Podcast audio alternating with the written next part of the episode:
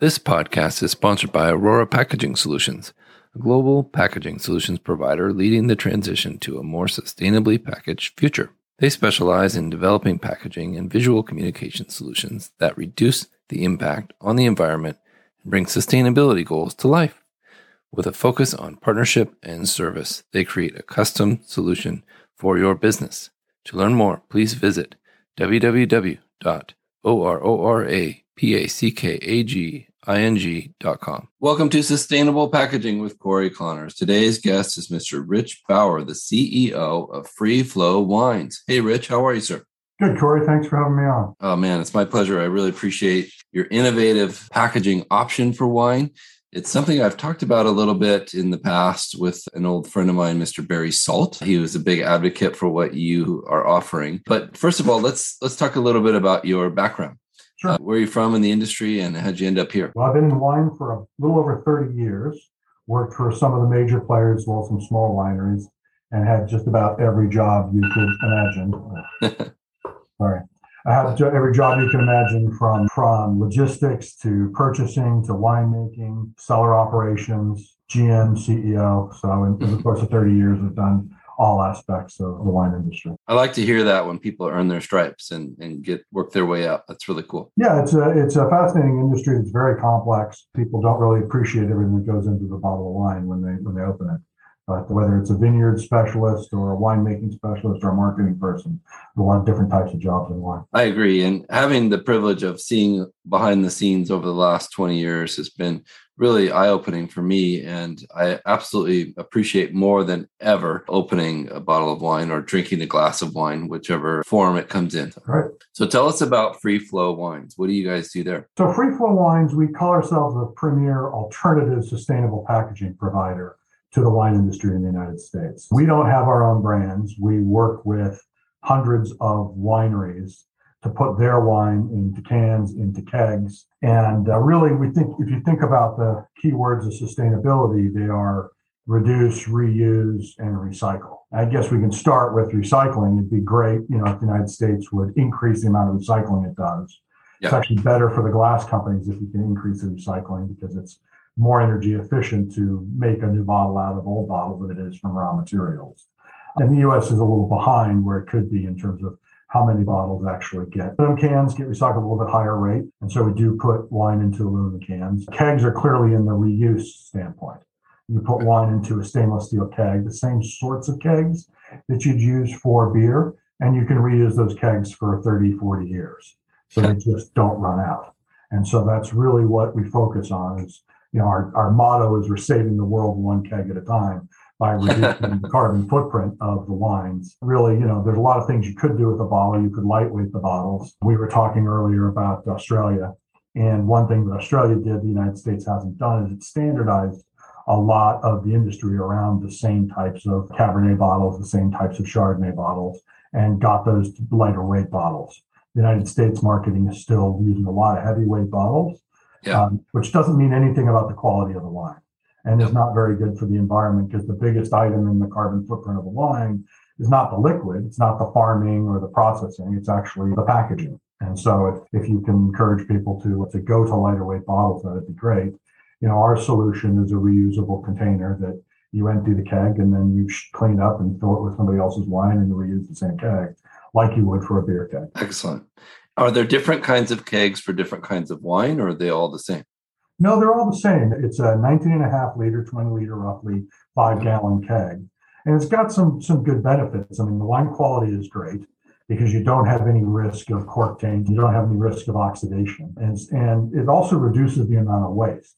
One of the challenges that a restaurant's got is if they're pouring wine by the glass out of a bottle and they get down to the last quarter of the bottle, yeah, they have to ask themselves, are we going to seal this and put some natural gas on it and hope somebody orders it tomorrow morning? Or does that last quarter go home with the wait staff or get poured down?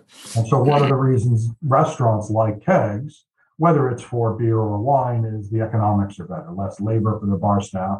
They're not opening bottles and dealing with empty bottles. And the product is good from the first glass to the last glass. They don't have to worry about, you know, when there's a quarter of the keg left, they're pushing it with nitrogen.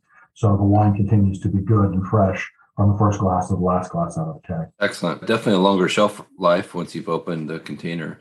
And yeah, that's they- right. At, at the winery, we store the wine in uprights. And everyone thinks about the romance of being in an oak barrel. But right. most of the time at the winery, the wine's in an upright stainless steel tank. And yeah. a keg is just a smaller version of an upright stainless steel tank. Right. So it's perfectly, as long as you're putting in nitrogen, it's perfectly stable in there for years, really. Yeah. One of the things that I spoke with Scott DeFife, the head of the North American Glass Recycling Institute, yep. and he was talking about how, you're right, glass recycling rates are only about forty percent, where they their goal is to get them to fifty percent really soon. And they're, they're making some progress, so things are changing for the better. But he said that the reason a lot of vineyards like glass bottles is because it won't affect the flavor of the wine. Right. Have you found that to be the same with stainless steel? Yeah, there is no imparting of the flavor. I mean, we do we did work early on. The company's been around for about eleven years. And we did work early on to make sure that two elements of the keg dispensing system, and it's the same type of kegerator you use for beer, mm-hmm. that, that, that you use high-quality tubing. You yeah. don't want to use non-pressurized tubing, or you could impart some flavor. And then stainless steel. You want a higher grade of stainless steel. You don't want other elements like nickel or something else in any metal that comes into contact with the liquid. But as long as somebody uses a high grade of stainless steel, there'll be no no flavors imparted into the wine. Yeah. my, understand, my understanding is that this has been done in Europe for many years. Is that true? It is done in Europe. Again, sadly, it's a lot of plastic kegs in Europe. Oh, interesting. And it's hard to recycle large plastic kegs. There is nowhere in North America at this time to recycle mm. a large plastic P E T keg. And so, you know, it's it's a decent mechanism for hooking up and dispensing by tap, but the, the recycling of those larger P E T containers is difficult. And they don't get reused? No, for the most part, they don't. Oh, that's... You have to disassemble them and send the different components to different streams. And most bars at the end of the night aren't going to have the time for that. They're just cleaning them and getting ready for the next day. Get them outside in the pile of the other kegs that are going back to the, the breweries or wineries. So, yeah. No, that's right. And and your earlier point about getting those recycling rates up is really what's critical. You know, it's it's it's if every county and municipality had recycling collection. You're in Portland. They do a great job of recycling in Portland, but yeah. not every city does it. And, and then keeping those waste streams clean, so that the bottles can be recycled, would, would help, the, help the environment tremendously. Yeah, my friend Ryan Smith is the C E O of Recyclops, and they're working hard to fill in where municipalities are failing on recycling. Okay. Glass in particular is one of his things that he he's just passionate about. You know, this. And he should be, because in, you know, in theory, glass is infinitely recyclable. You can melt that bottle down one hundred times and reform it, and every time it's equally good bottle. Um, yep. There's no reason that, that they shouldn't be recycled in greater rates. Yep. So could a consumer like me, you know, if I, let's assume I'm a heavy wine drinker and I, I just love my Chardonnay. Could yeah. I, could I buy a, a keg of wine? Is that possible? Well, so let's talk about a couple things there. I mean, the first thing you should do is when you buy wine, ask for lightweight bottles whenever possible. Right. But, it, but if you wanted to ask for wine on tap, it's a lot like when I go into a bar, I'll oftentimes ask what's in the bottle, what's in the can, and what's on tap. So people can ask their restaurant or hotel, you know, what wines do you have on tap? We do have individuals who have home kegs of wine, like people sometimes have home kegs. You'd have to like a lot of wine to be drinking a keg. I mean, it's, a keg is twenty-six bottles, even a small keg like ours wow. is twenty-six bottles. So you're going to hook it up and drink twenty-six consecutive bottles of the same wine. Uh, great for a party. Yeah, you yeah. better have some people over uh, yeah. in the post-COVID days. But yeah, I would encourage you people to uh, to you know go to your favorite restaurant and ask them if they have wine on tap available, or or, or the wineries, and see what they do there. And if people wanted to see where, you can go to one of our websites, Try Wine on Tap, and it'll tell you in your area, your zip code, what are some of the restaurants and bars and hotels that currently have wine on tap hookup and available, so you can try it. That's excellent. Is it the same mechanism and system as beer? It's the same mechanism. Some beers are pushed with carbon dioxide in order to push the liquid out, and that works for something like a Budweiser. They, a lot of restaurants also have nitrogen gas. They call it Guinness gas for the yeah. nitrogen beers. And that's what we push wine with, because we don't want to carbonate the Cabernet.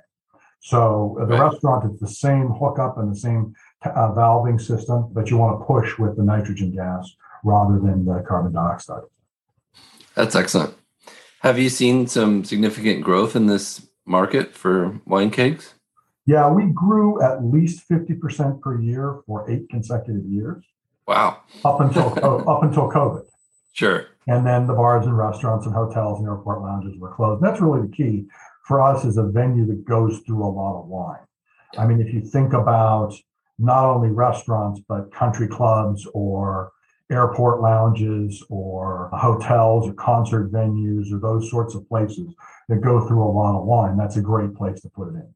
A lot of those places were closed during the COVID pandemic. But now, you know, we're in the middle of summer and there's outdoor concerts and wedding halls, um, those yeah. sorts of things. You know, you're gonna you're gonna have to open up, you know, thirty bottles of wine and hope you get the red, white, sparkling mix right, or three taps there. And you right. can get taps on mobile carts, so they could go from place to place, like at a concert or outdoors. So now we're back to growth mode. We want to get back into growing the same sort of rates we were growing beforehand. If you think about the wine industry, it's huge. I mean, yeah. the wine business is sixty-five billion dollars in the U S. It's wow. three hundred forty million nine-liter cases, which is about four and a half billion seven hundred fifty milliliter bottles. Wow. So, you know, we are currently a fraction of one percent. Uh, and really, the only thing we're going to capture, we're never going to replace the bottle. The bottle is kind of iconic in the wine industry for your home, your home consumption. Few people are going to want the keg, as we were talking about earlier. They're going to want bottles. And even restaurants, sometimes you want to have a bottle on that white tablecloth. But there's also times where you sit down with four of your friends and you each want to have one glass, and right. you don't want to have the same glass. And yep. it's not wine by the glass portion of the market, which is still twenty percent of the market, you mm-hmm. know, which is which is still, you know, hundreds of millions of bottles that yeah. we have a lot of room to grow because it's a better way of dispensing wine by the glass. And you mentioned cans as well. That's that's a very popular alternative these days. Yeah, we do put wine in cans, again, for about one hundred different brands.